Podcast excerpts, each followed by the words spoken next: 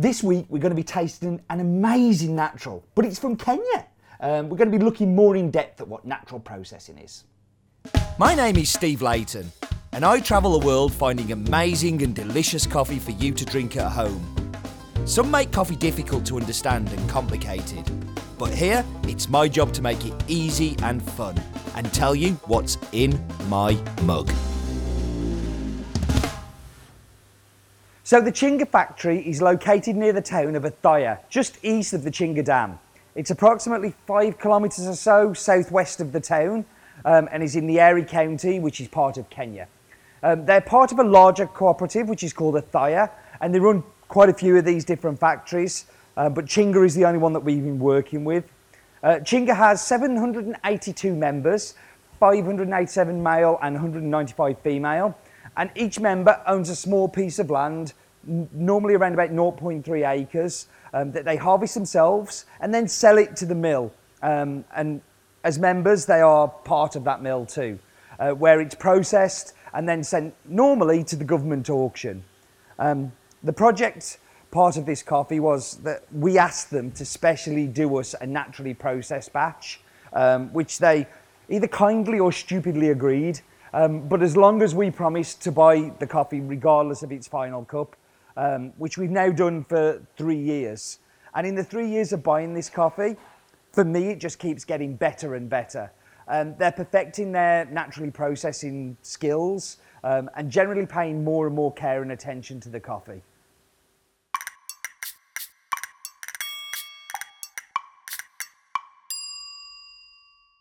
So we're going to do a cupping, and I decided to do something exciting here. So we've got the natural uh, from Othaya that is this week's coffee, um, and to the right here I have the washed version of it, um, which is a completely different cup. So it's really looking at the processing differences. So let's get some water.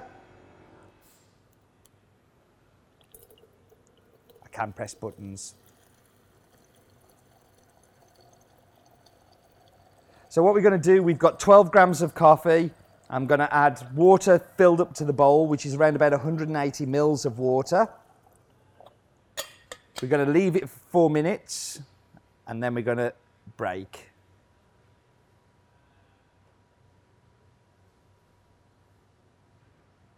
Maybe we could play some lift music while, uh, while this is going on.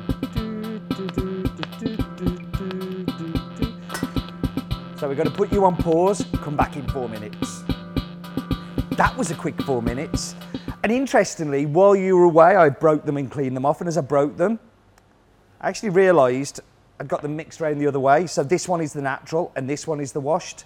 How do I know this without cupping them? Well, it's just so obvious in the smell. The natural has this like such a unique aroma when you smell the grinds and when you break it that it was just very clear which one was which. So let's start with this natural that I've just swapped around. And straight away, this is a unique Kenyan. I have not tasted a Kenyan like this. It has blackcurrant, which you expect from a Kenyan, but it's almost like it's been smoked. So, like, you know, like you get a fish that's been smoked or bacon that's been smoked, it's like a blackcurrant has been smoked. Um, it has a really sweet pipe tobacco taste to it, which sounds not pleasant, but actually is super pleasant. I really like it. It's just such a confused coffee. Um, you have all of these different flavours going on in there that you know it's a Kenyan, but it doesn't taste like a Kenyan. So let's go into the washed one. And in the washed one, completely different but very similar. So you end up with a cloudy lemonade, and the best descriptor I've found for it is like it's like a Lemsip. Now, Lemsip sounds such a negative descriptor, but actually it's a really positive one uh, because it's that sweet lemon kind of drink flavour to it. Um, but it finishes off with the blackcurrant that's in here as well. So you can actually see that these two are related, but they've definitely got a different mom or a different dad.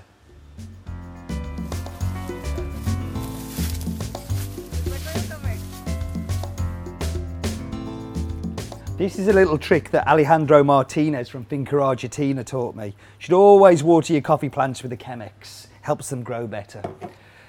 So this week, Farmer Leighton is going to have to take a look at the difference between a cooperative against a factory.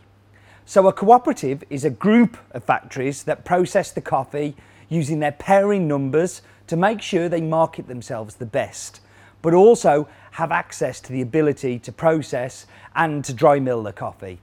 Most farmers will have anything from a few hundred trees to maybe a few hectares if they're very lucky, but being very small growers. Using this system means they get the best out of the system. A factory is a satellite collection station that will do the wet, or in this week's case, natural processing before delivering to the cooperative. The factory managers and chairman are super important, as at the factory they will have the most influence over the processing.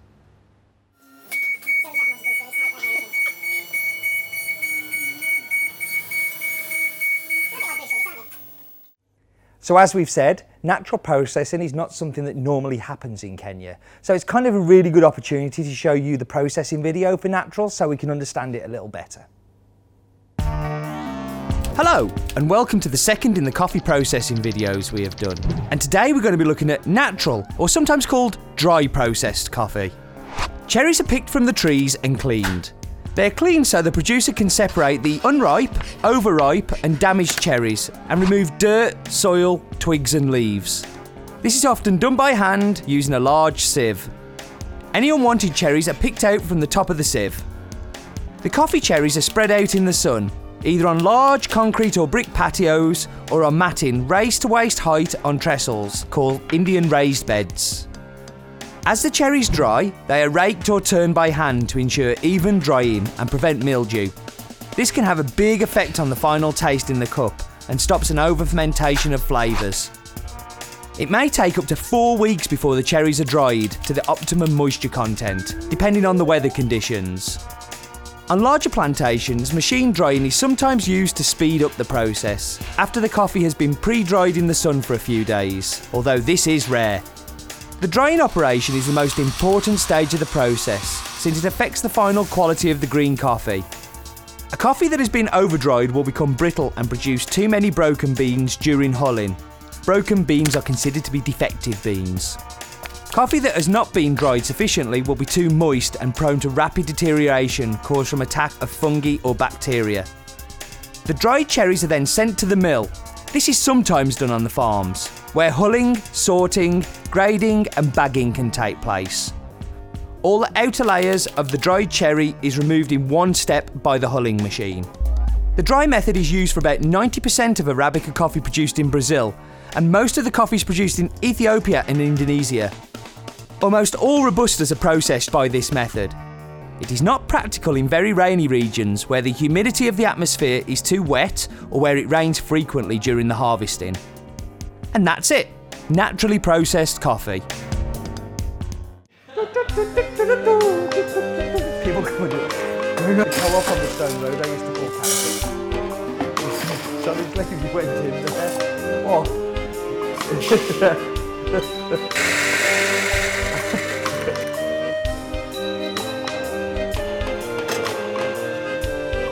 All right. Yeah, there's some, there's some of them that I feel like are doing a little bit more.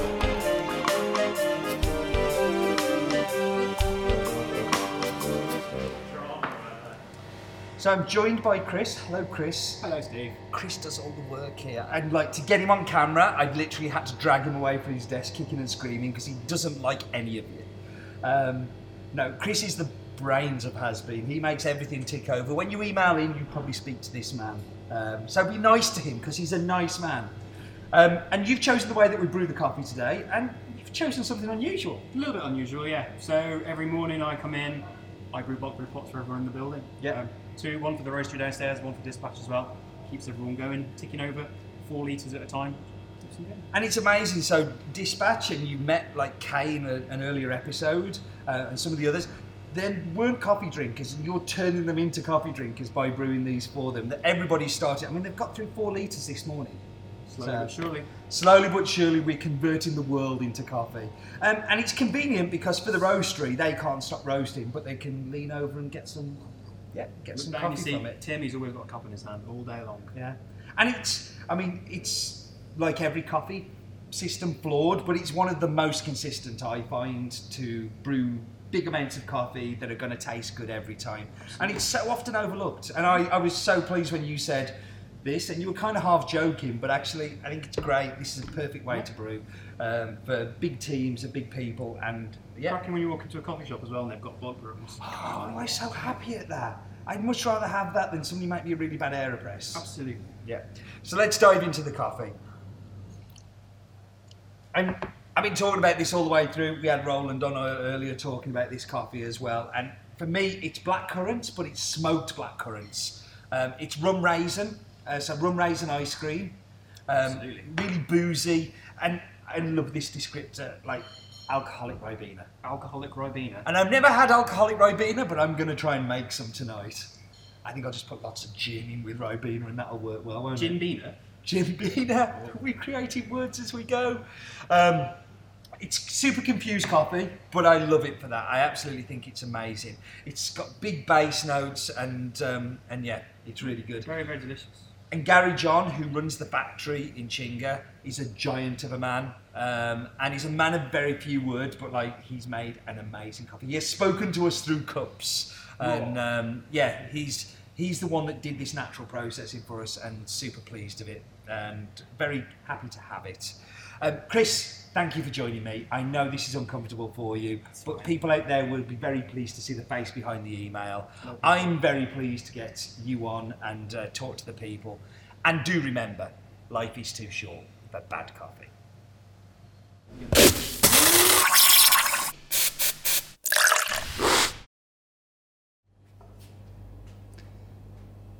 So we've so as we,